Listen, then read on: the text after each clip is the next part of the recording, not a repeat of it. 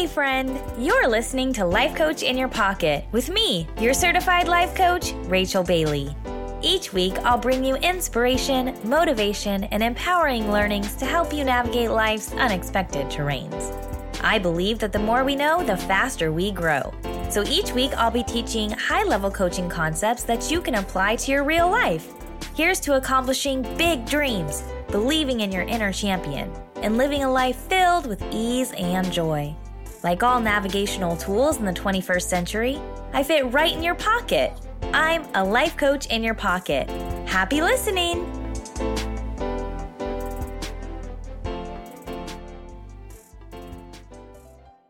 Hey, friend, welcome back to Life Coach in Your Pocket with me, your certified life coach, Rachel Bailey. Thank you so much for tuning in today. I'm really excited about today's episode. I hope that you are too. This episode came actually as a request from someone who found me on Instagram and sent me a message and said, Rachel, can you please do an episode on food? Like, what do you eat? Um, how are you eating? How are you going about your meal planning? Because you are super fit. Now, this message honestly made me laugh out loud because I was like, Am I? Am I really that fit? Because I don't feel that fit. However, that said, I was like, yeah, that would actually make a really good episode. I'm gonna I have so much room here to talk about so many different things. Now, caveat here, this is very important. I am not a nutritionist. And so when we when I get into diving into these topics today, please know that no, I do not have a background in nutrition. So, what I'm about to tell you today comes from other experts, books that I've read, things that I have found in my own life, and I would encourage you to do your own research. I'm just going to basically break down some of the most important things that I have learned in being in the fitness industry because I was a health and fitness coach for many years. And so, in that way, I have been in the fitness industry a very long time. I spent many years diving into best practices for eating healthy, clean eating. And I used to run classes on emotional eating. What is emotional eating? How to recognize it in your own life and how to overcome it. So, in that way, I am an expert. However, I do not have a nutrition degree. So, all of this information you take with a grain of salt and you think about how you want to apply it to your own life. Now, here's the thing there is a lot of information out floating around online on nutrition. And that doesn't mean that all of it is true or factual or really even based in any kind of research at all. So, what I'm about to tell you or what I'm about to break down for you, yes, you can go out there and find it online. I'm just basically going to tell you the things that I would like to bring them to a new level of understanding in your consciousness. I think we all know intuitively how to eat to feed our body right. We all know intuitively that when we eat a certain food, we don't feel good afterward. We all know intuitively that when we do eat a certain food, we do feel good afterward. And I'm going to get into intuitive eating today. That is going to be one of the things that we talk about. I'm also going to talk to you about clean eating, as well as emotional eating. So I have a lot of things to cover. Here's what I want you to hear it's not that I'm teaching you something brand new. What my intent is for this episode is to bring all of this knowledge back up to the surface of your conscious mind so that when you go into this next year, you're reminded of how to eat intuitively to feed your body right and to feed your body well. Best practices for you and your body. Okay. Now, only you know what's going to be best for you and your body, but I'm going to teach you today how to recognize what's best for you and your body so that as we move into this next year, all of this awareness is back in your conscious mind and you're like, yes, I'm inspired to do what is right by my body. So, with that said, let's dive into today's episode on eating clean and intuitively healthy. Let's get started. We learn really well through storytelling. So, if you don't mind, and you're here, so I'm assuming you don't, I'm to spend just a couple minutes talking to you about how I fell into the fitness industry in the first place, which happened by accident. Me getting into the fitness industry was a total accident. Um, basically, I started to dabble with working out and dieting. And yes, it was actual dieting back in the day when I was in high school because I would compete in pageants, scholarship pageants, or as you probably know them, beauty pageants. And so, what I would do is, and by the way, this is kind of vulnerable here. So, just know that none of this is what I would recommend that you do. None of this is what I coach girls to do now. This was me back in the day without a coach and without a clue at 16, 17 years old doing these beauty pageants. And at that time, every pageant I did had a bikini portion of the pageant. So back then in high school, I mean, my diet was pretty bad. I just ate, I didn't know any better, first of all. I just ate whatever. Um, I ate like probably cereal for breakfast or Pop Tarts for breakfast. And then I'd go to school and I'd eat the hot lunch, whatever that was for the day, probably pizza or something. And then I'd come home and have like a snack. Who knows what it was? Gushers or something. I'm dating myself. You guys can clearly tell how old I am at this point. And then whatever was for dinner, which, you know, my family didn't know anything about health and nutrition, so we just kind of ate whatever. Anyways, all of that said, when I would go up to what a pageant would be coming up, and I'd be like, ooh, okay, I'm gonna have to get in bikini shape now because I have a pageant in three months or four months. So, what I would just cut out things that were like no brainers, like, oh, I probably shouldn't eat as many cookies, and I should probably say no to that chocolate cake, and maybe I should start working out more. So, this was me like quote unquote dieting back in the day. I would cut out things that were like, clearly the salad is a better choice than the pizza, right? I think.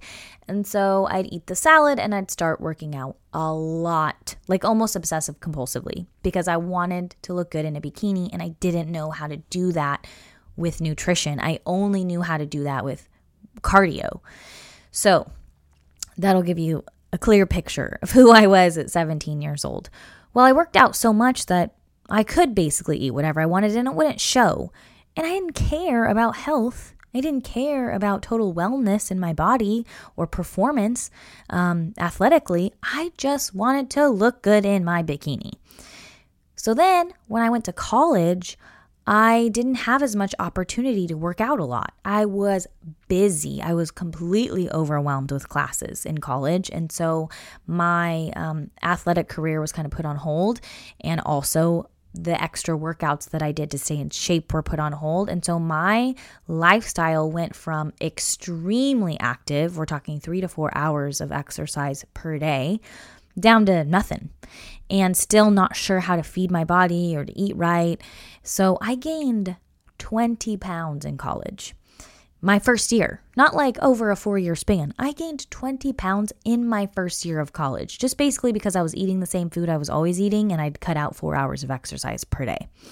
So that lifestyle started to catch up with me hardcore in college. I started to get massive migraines a lot. And I also had an extremely, if I can get super real with you, irritable bowel.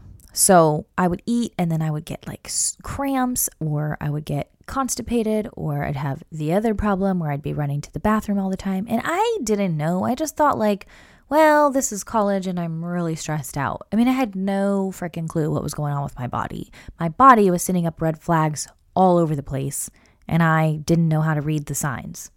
I also, unfortunately, was getting the common cold a lot. Like every five or six weeks, I was sick with like a sinus infection or a sore throat or a fever. And I just chalked it up to the fact that I was living in a dorm room on a floor with a lot of other college age kids that weren't like the cleanliest people in the world. So I just was like, this is just like my dorm is dirty, probably, and the vents are probably not clean. And that is why I'm getting sick all the time. I had no clue that, like, if I actually ate right for my body and started taking care of my immune system, that I would be fine. I just made outward excuses for why I was feeling so miserable like 90% of the time. Well, I had a serious wake up call moment. One of those moments that, for some reason, just changes the trajectory of your life. I, one day, got a migraine so bad, I thought I was going to die. I literally thought, I'm not going to survive this. I am so completely dysfunctional at this point, my body might shut down. I remember my whole body was shaking. I had a full body shakes. I felt like I was going to throw up. The room was spinning. I couldn't handle lights or even conversation. Like people were trying to ask me if I was okay, and I couldn't talk because my migraine was so bad and I couldn't even listen to them because the incoming sound was creating me to feel like I was going to throw up. And I remember I was laying in the fetal position with sunglasses on in a dark room, thinking, this is it. I'm not going to survive this. My life is over. Now, that sounds super dramatic. I was, what, 20 at the time, so we'll let me be dramatic. But I really did think my life was over. Obviously, I survived that and it changed my life because even though there had been a lot of red flags for a long time, that was the final straw that finally got me to wake up and realize that I was not taking care of myself, that something was really, really wrong for a 20 year old to be curled up in the fetal position thinking that she's going to die. And I thought, that's it. I'm not taking care of myself. There's got to be something that I can do differently in my life. And I didn't know exactly what it was yet. It's not like I had this epiphany like, you need to start eating better, Rachel. This is God. I didn't have that. I just had this awakening of like, something has to change. I don't know what it is, but come hell or high water, I will figure out what I need to do differently. And so help me God, I will change my life. That started a journey for me where I started to pay attention. I didn't actually know exactly what I needed to do differently, and I didn't have time to get a nutrition degree. Yet I started to really pay attention to how I felt after each and every meal. And I kept a diary, I kept a journal. Um, if I'm eating this and this and this for breakfast, I would wait a couple hours and then I would write how I felt afterward. Sometimes it didn't even need to wait a couple hours. Sometimes it was like 10 minutes later and I was like, oh, I don't feel that good. Hmm. Okay, so when I eat pancakes for breakfast, 10 minutes later, I feel lethargic. I feel tired. I feel unable to function properly. I have brain fog. I can't think clearly. I want to take a nap. That's how I feel after I eat pancakes. I have not had pancakes in years because I know how it makes me feel afterward. So I started this journey of just figuring out what does my body feel like after I eat as I was on this journey of self discovery, of intuitive eating, at that same time, I also saw a Beachbody infomercial and was like, oh, perfect. I can do that workout in my dorm room. I don't need a lot of space. I don't need any equipment. I'm going to start doing that workout. Which then led me to love that workout and actually become certified in that workout and become a Beachbody coach, where I then began to teach people how I was eating intuitively. And some of the classes that I ran while I was a full time Beachbody coach, I ran a clean eating class where I taught people basically how to eat clean. What does that even mean? What does that look like? What is that? And I also ran emotional eating classes for people that were emotionally eating because I kind of found out that, hello, I had been eating emotionally my whole life and didn't even understand that. And so I started to run these different health and fitness classes where the more I wanted to teach, the more I had to learn. So I began to read certain books, and I'll tell you which books I found the most helpful, and then I'll kind of give you like the main points that I took away from these books. The first book I'm going to talk to you about is by Lee Douglas, and it is called Clean Eating The Ultimate Quick Start Guide. Now, I read this book because it was a quick start. that is literally why I picked out this book.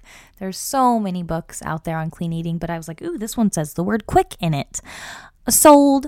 And this book was totally phenomenal. I'm going to teach you some of the main points that are in the book, but I want to give Lee Douglas the credit because he wrote the book and I loved it.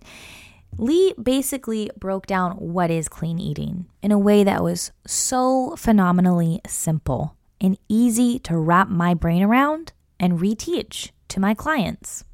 Basically, what I learned from this book is that clean eating are whole foods, foods that are found on a farm. So when you think about foods that are found on a farm, what do you think about? You think about vegetables, fruits, whole grains, lean meats, seasonings that come from plants or roots. Have you ever been to a farm that had a Pop Tart tree? Have you ever been to a farm that had a pizza tree? No, you haven't. So, the way to start thinking about clean eating, if you want to eat cleaner, and I trust me, I'm going to go into why this is so important and why you're going to want to start eating clean in just a minute. But for my what people, what is clean eating?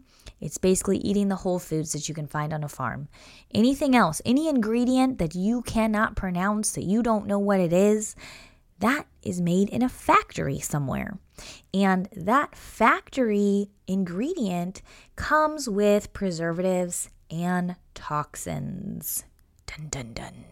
And those preservatives and toxins, when we eat those, what our body actually does is it sends up an alarm signal to our brain and it says, uh oh, poison.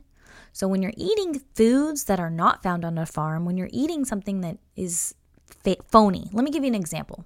Let's say you're eating a Pop Tart or you're eating Quaker oats. That's like my favorite example to give because there's whole grain oats, which are totally natural. And then you have your Quaker oat brand that comes in a packet and you just dump it in a bowl with some hot water.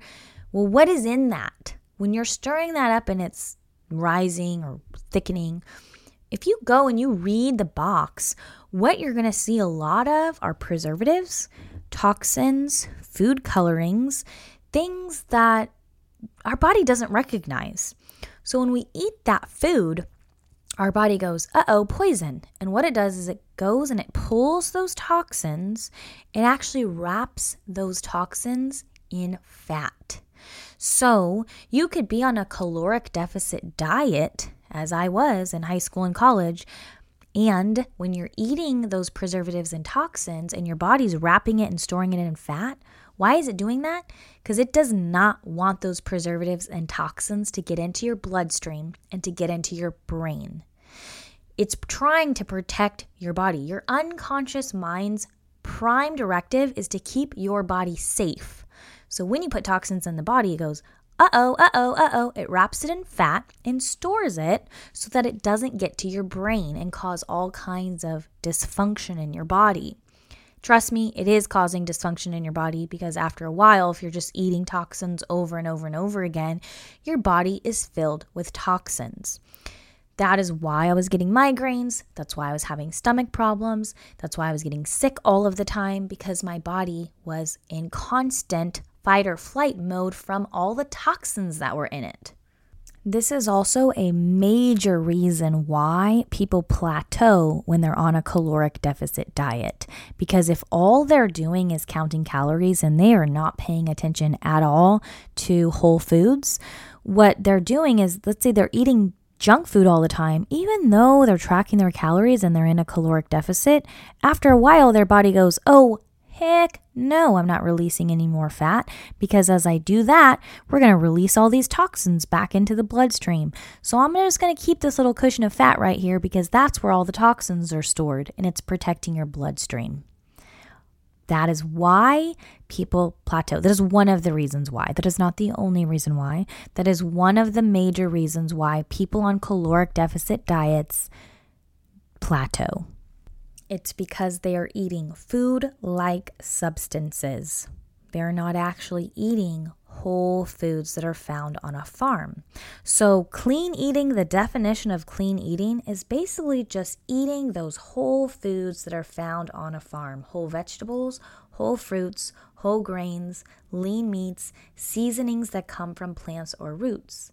Now, within that clean eating structure, um, you can do whatever kind of diet you want. You can do a paleo diet, you can do a caveman diet, you can do the all meat diet, you can do no grain diet, whatever. Whatever feels good to your body intuitively when you eat certain foods, just start paying attention. That's why I was a little bit hesitant to start talking about what I eat on a podcast because what I eat on is not necessarily what's going to be right for you to eat. So, I, for example, don't do milk. I don't do it because when I have milk, I do not feel good afterward. But I'm not going to say publicly on a podcast, you need to go dairy free because I'm not saying that you need to go dairy free. I'm saying that for me, I'm paying attention to my body, and when I have milk, I don't feel good afterward. Same with soy. When I have soy milk or when I eat tofu or something, I don't feel good afterward. I'm not going to make a declarative statement that nobody can be eating tofu. Some people don't have an issue with it. I do. Yet, the important thing to recognize about whole foods is just that it's coming from the farm. Even if it's meat and you don't eat meat, whatever, I'm just explaining what clean eating is. Now, another reason why you're going to want to start eating cleaner. Let's say you've been eating like lots of food that isn't clean for a long, long time, and you're like, oh, Rach, I definitely have some toxins stored up because I eat that microwavable lean cuisine every night and stuff that has preservatives in it, it's okay. Here's how you can start to turn it around for your body so that your body can come down off of fight or flight mode. It can come down off of trying to protect your body from the constant toxins, and you can eventually release and eliminate those toxins in the body. You actually start by eating more whole, clean foods. When you start to eat whole, clean foods, your body relaxes. It goes, ah, okay, I recognize this food. I know what this is. I know how to how to extract the nutrition, the nutrients and the minerals and the vitamins from this food and let this food be thy medicine to the body. Your body knows how to do that. So, how do you detox the body from all the toxins? Very, very simple. You just start adding in more of that whole food into your body so your body can release those toxins through your elimination system. It can't eliminate it while you keep putting it in your body. If you keep putting the toxins in your body, it's going to keep wrapping it in fat and storing it. However, once you pull in all of the whole foods into your diet, yes, your body will eliminate the toxins. One more reason why you're going to want to consider eating cleaner eating cleaner foods is going to most likely prevent your body from autoimmune disorders like rheumatoid arthritis, like multiple sclerosis, MS, cancer, diabetes. When you start eating whole foods, it's medicine for your body. Your body is going to thank you and protect you from getting these preventable things. Once you have those preventable things, turning it around is a lot harder. So let's just take care of our body the best we can. It's not a guarantee that you're never going to get sick, but it is a step in the right direction for you to maintain total health and wellness. One more thing I want to talk to you about today is emotional eating. Now, emotional eating, a lot of times when people think about emotional eating, they have this picture, right, of the the girlfriend that's just gotten dumped and she's eating this massive gallon of ice cream with a shovel and crying while she's eating. that's like obviously emotional eating. Yet, emotional eating is actually a lot broader than that. And a lot of people um, can struggle with emotional eating because it doesn't just look like that. It doesn't just look like eating while we're crying or totally devastated. Emotional eating is actually just eating whenever we're not hungry. That is how emotional eating is defined by the book that I'm going to talk to you about next, which is End emotional eating using dialectical behavior therapy skills to cope with difficult emotions and develop a healthy relationship to food, written by Jennifer L. Taitz. Yes, that title is, in my opinion, a mouthful, but you can just research End Emotional Eating by Jennifer L. Taitz and you will find it. I'll even link it. How about that? I'll link it in the show notes for you. This book is so good. And it is actually, I think, one of the things that started me on a journey to becoming a life coach was thinking about these behavior therapy skills and applying them to um, my eating as well as teaching them to my clients. And I was like, oh my gosh, this is gold. Talking to people about their psychology, that's where it's at. And so I have nothing but good things to say about this book and what it has done for me and for my life and for my um, former health clients. And in this book, Jennifer Taitz defines emotional eating as any time we eat when we are not hungry. It's not defined by when our significant other breaks our heart and we're sobbing into a gallon of ice cream, although that is a part of emotional eating. Emotional eating is much broader than that. So when we take inventory of, hmm, when in my life do I eat when I'm not hungry? Suddenly we're like, oh, a lot. and you may be totally and completely free from that. And also, if you're like, ooh, I do eat when I'm not hungry, then this is all interconnected.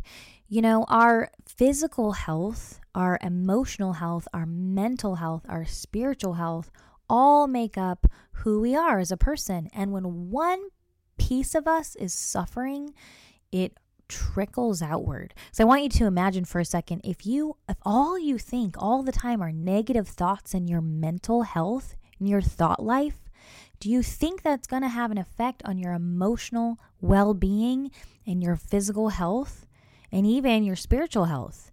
Yes, all these parts of us are connected.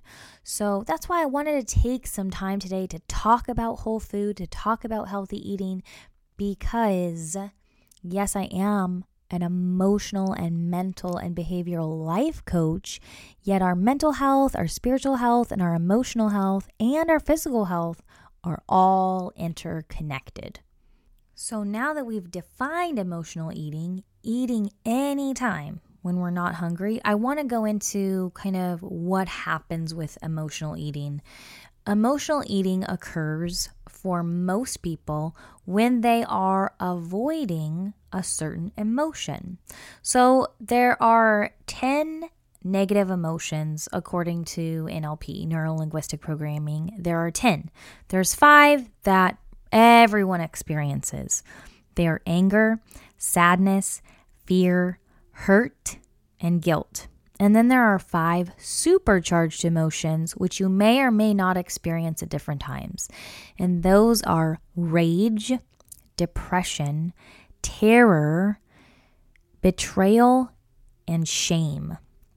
With those 10 emotions, and of those emotions, we can use other language. So, for example, with fear, you might experience anxiety, you might experience panic, that's all interconnected to fear.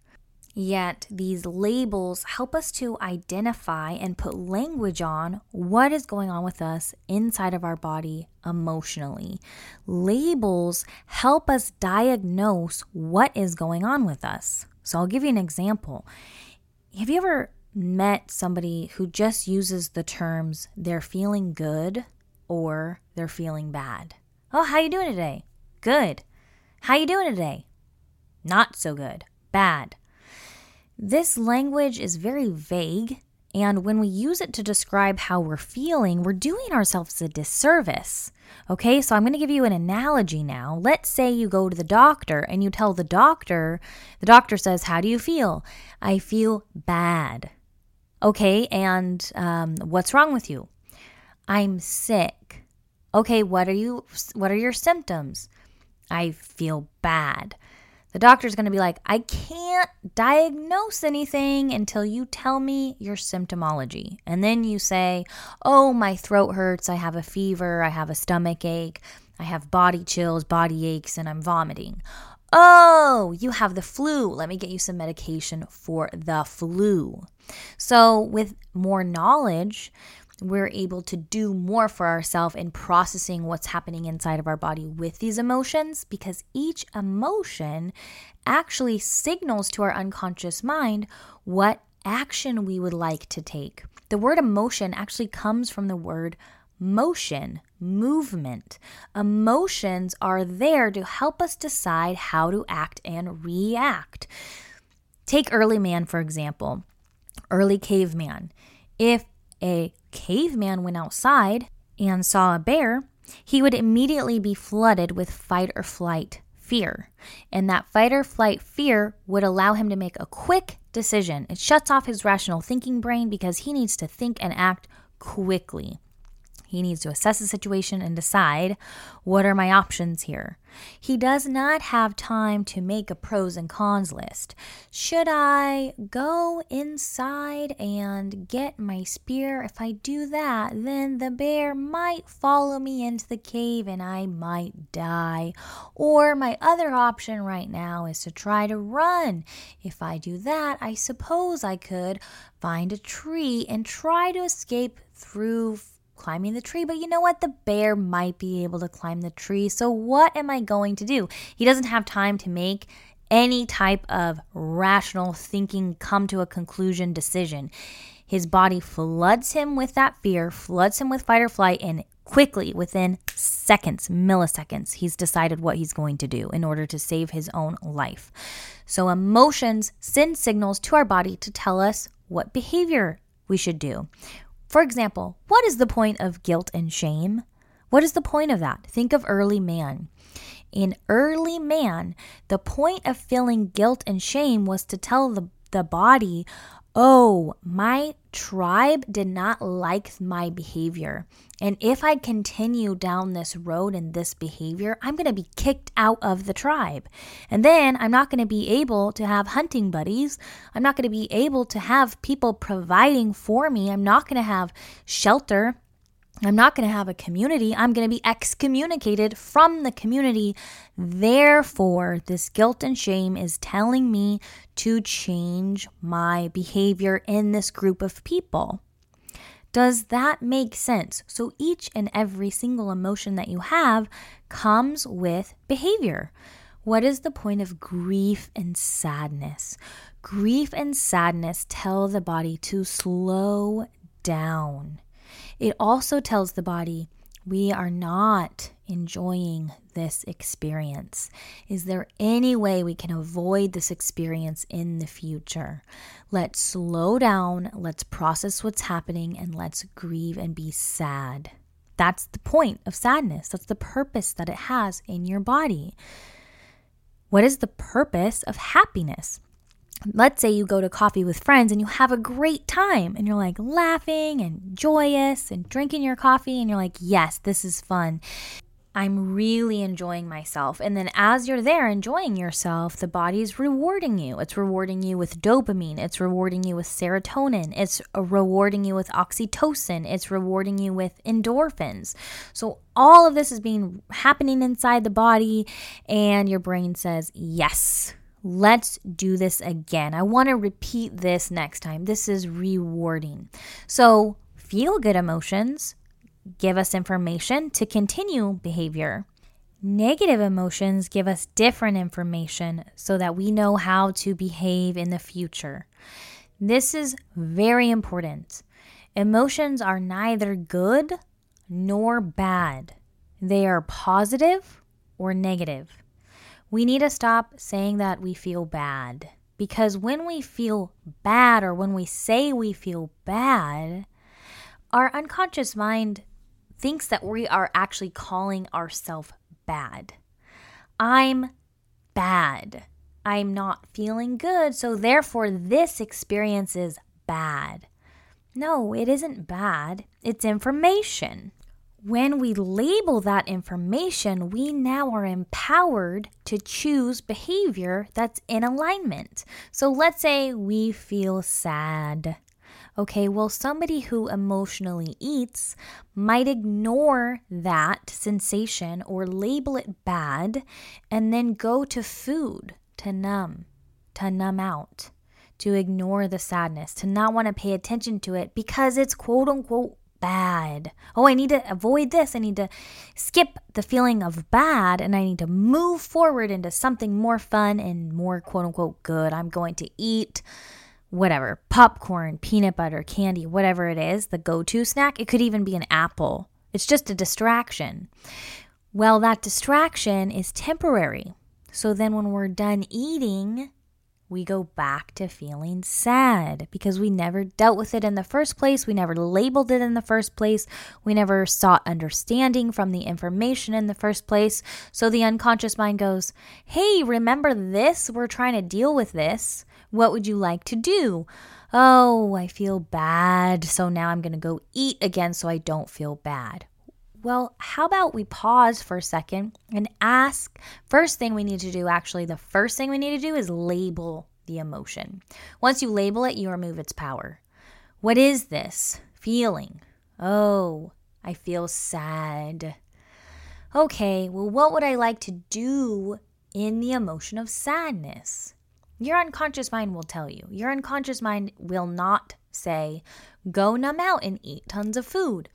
Your unconscious mind is going to provide ways that you can process the emotion and move through it. For example, journaling, going for a walk, calling a friend, making a coffee date. All of those things would be appropriate for honoring the sadness and moving through the sadness rather than, I have the urge to eat, I'm going to go eat. That's emotional eating. We can honor our emotions by just, um, in the book, she calls it urge surfing, urge, U R G E, urge surfing. I have an urge to eat. Well, why don't I just ride this wave and wait a minute and um, listen for what emotion is coming up for me? And then when I know what emotion is coming up for me, then I can move forward into inspired action because my emotion will tell me, it'll allow me the information to know how I want to behave and move forward. Isn't that so helpful? So helpful. So now, anytime that you feel the urge to eat, even if it's just because you're bored or stressed out, instead you can ride that urge and say, hmm, that's interesting. What emotion am I feeling right now? Once you have that emotion labeled, the next thing that I'm going to do, this is extra. This is not in the book, this comes from NLP. The next thing you do when you have your emotion labeled, sadness, anger, fear, hurt, guilt, betrayal, shame, whatever it is, you have it labeled, scale it. Scaling how intensely you feel the emotion will allow your unconscious mind to feel so incredibly heard that that number will actually decrease. So let me walk you through this. You say, What emotion am I feeling right now? Anger. Okay, on a scale of 1 to 10, how angry do I feel? A 9. Okay, I've acknowledged that I feel angry. I've acknowledged that I'm at a nine. So, guess what? It's actually going to decrease my anger. Have you ever just been in an argument with somebody and just said the words, I'm angry right now? Try it. Try it because it will allow you to diffuse yourself. It really will. You're in an argument with somebody. If you just acknowledge that you're angry, rather than raising your voice and starting to shout, you just say, I'm really angry right now. It's not your fault. I'm totally owning my own emotion. That's that's key here. You don't get to blame the other person and say, "You're making me angry." Nope, I didn't say that. I said you acknowledge your own feeling and you own it. I'm angry right now. okay. Now I can breathe because I said it out loud. Labels is going to be the key takeaway from this episode. Number one, because you're going to start labeling your emotions and asking for more information about what does that emotion want me to do? Emotion coming from the word motion. What is this emotion calling me to do? How do I want to show up with this emotion? And I get to honor my emotion. Labels are also going to help you understand if something is a clean food or a food like substance that was made in a factory and comes with preservatives and toxins. The last topic I really want to cover in depth is intuitive eating. I did allude to this a little bit earlier. We talked about it a little bit earlier. But what actually is intuitive eating and how can you start to try it in your own life? Now, intuitive eating, to me, and my definition of what I'm talking about here, is a connection, a reconnection with the unconscious mind, the intuition, with the body, and how food makes us feel. I don't mean feelings, emotions, like we talked about in emotional eating. What I mean is, how does my body react to the food? Am I listening? Am I paying attention to what my body is asking me to eat? And also, am I paying attention to how I feel after I eat? Intuitive eating does not provide a ton of evidence to support weight loss. However, it does provide evidence to support that intuitive eating has been linked with improved cholesterol levels and blood pressure and reduced markers in inflammation. Intuitive eating helps us listen to what food does within our body. So, some people, let me give you some concrete examples. Some people eat gluten and have no problem with it. Other people eat gluten and it totally wrecks their digestive system. Other people eat gluten and they feel inflammation. Other people eat gluten and they get headaches. Well, what does gluten do in the body? Do we need to go ask each and every single person? We need to do a total diagnostic on what gluten is doing in the body. You can if you want to, or you can just pay attention to how it is reacting inside of your own body and say, hmm, is this something that my body would like me to cut out of my diet, or is it really no big deal for me personally? Once you start to take inventory on how you feel, there are going to be foods that you cut out that absolutely do support your weight loss goals if you have them. So, for example, I don't often eat sugar anymore because I pay attention to my body, and whenever I eat sugar, I don't feel great afterward. I might not feel horrible, but I don't feel good. I don't feel energetic. I don't feel ready to take on the day. I feel kind of sluggish and I have a little bit of brain fog. And later, I might experience a headache. And so I don't want to deal with that. So, because I don't want to deal with that, I'd rather just not eat the sugar and feel really good. So I make food choices based on how I'm going to feel. This may or may not support your weight loss goals. Some for example, if ground beef feels good for you, then you can eat ground beef. But if you actually want to lose weight, then you're also going to have to figure out what foods you're going to eat with it. You're going to have to do some portion control. You're going to have to find out what macronutrients you're eating at all times. That would be more of a program that will help you to lose weight if you want to cut down. I'm just talking about how do you feel when you eat? And because I ask myself these questions, no longer consciously, this all happens kind of habitually and unconsciously now that I've practiced it. Yet because I've practiced it, there just are certain foods that I won't eat. I just don't crave them. I don't want them in my body anymore. I don't want cake and cookies anymore. I really don't. So, how do you get to that level? First thing you want to do is you want to start keeping a food journal. This does not have to be some big, long, enormous, drawn out project. It can just be a sentence or two. I ate pancakes for breakfast. How do I feel? One morning. And then the next morning, I ate bacon and eggs. How do I feel? Then the next morning, I had a fruit smoothie. How do I feel? And just take inventory of how did you feel immediately after? How did you feel an hour after? And how did you feel two to three hours after? Because I know for me, if I have a fruit smoothie in the morning, I might feel great for like an hour and then I'm going to crash. Me personally. You might not experience that at all. So I've just learned that there are certain foods that I feel better for longer if I eat them. That is kind of what my quote unquote diet consists of are foods that make me feel really good. If you are looking to lose weight and cut down, you absolutely will if you follow every single tip in this podcast because tip number one was to start eating whole foods and to cut out preservatives and toxins. That right there is going to do wonders for your body. The second thing you're going to do is you're going to stop emotional eating and allow yourself to fully feel emotions and ask your unconscious mind what behavior would like to follow that emotion. And then the last thing you're going to do is you're just going to take a diary, a journal of how do you feel after each and every meal. If you do every single one of those things, you will lose weight and live a happier, healthier lifestyle I guarantee it. So, I hope you have found this episode super helpful, even though I didn't go into specifics about what I'm eating for every single meal. I hope I've given you enough valuable information where you can now go create your own meal plan with enthusiasm, motivation, and inspiration because you really are in the driver's seat of your own health. You are. I love you, friend. Thank you so much for coming to today's episode, and I will see you next week. Oh, also, Merry Christmas, Happy Holidays, and have a Happy New Year.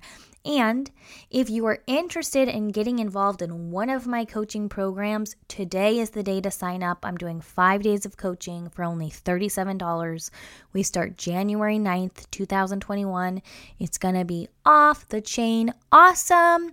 I will link that in the show notes. So all you have to do is scroll down, click on that link in the show notes, and boom You'll be redirected to my landing page for my five days of coaching in January to get your year started off right. All right, have a fabulous, fabulous holiday, and I'll see you next week.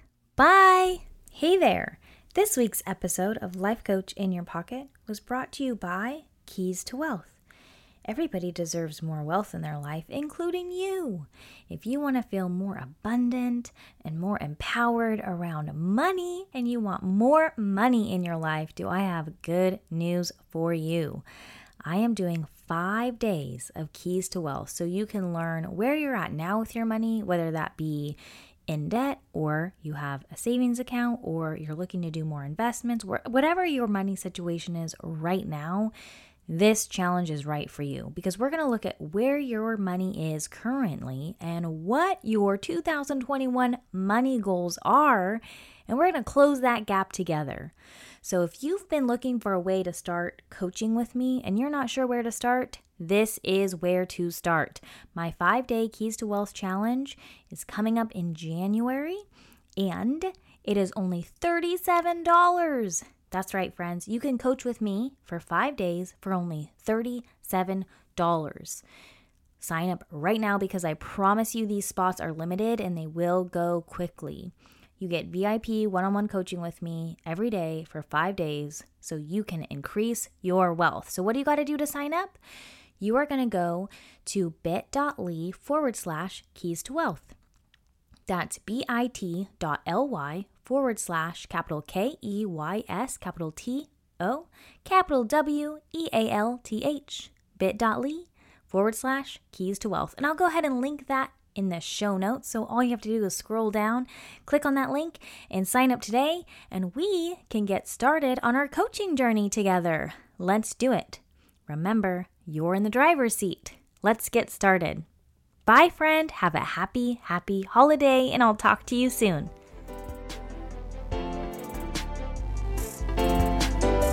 Thanks for listening to this week's episode of Life Coach in Your Pocket. If you enjoyed today's episode, please share it with a friend. And if you haven't already, subscribe, rate, and review the show on your favorite podcast player. If you have any questions, comments, or feedback, or if you're looking to get involved in one of my coaching programs, you can reach me directly at CoachRachelBailey.com. Thanks for listening. I'll see you next week.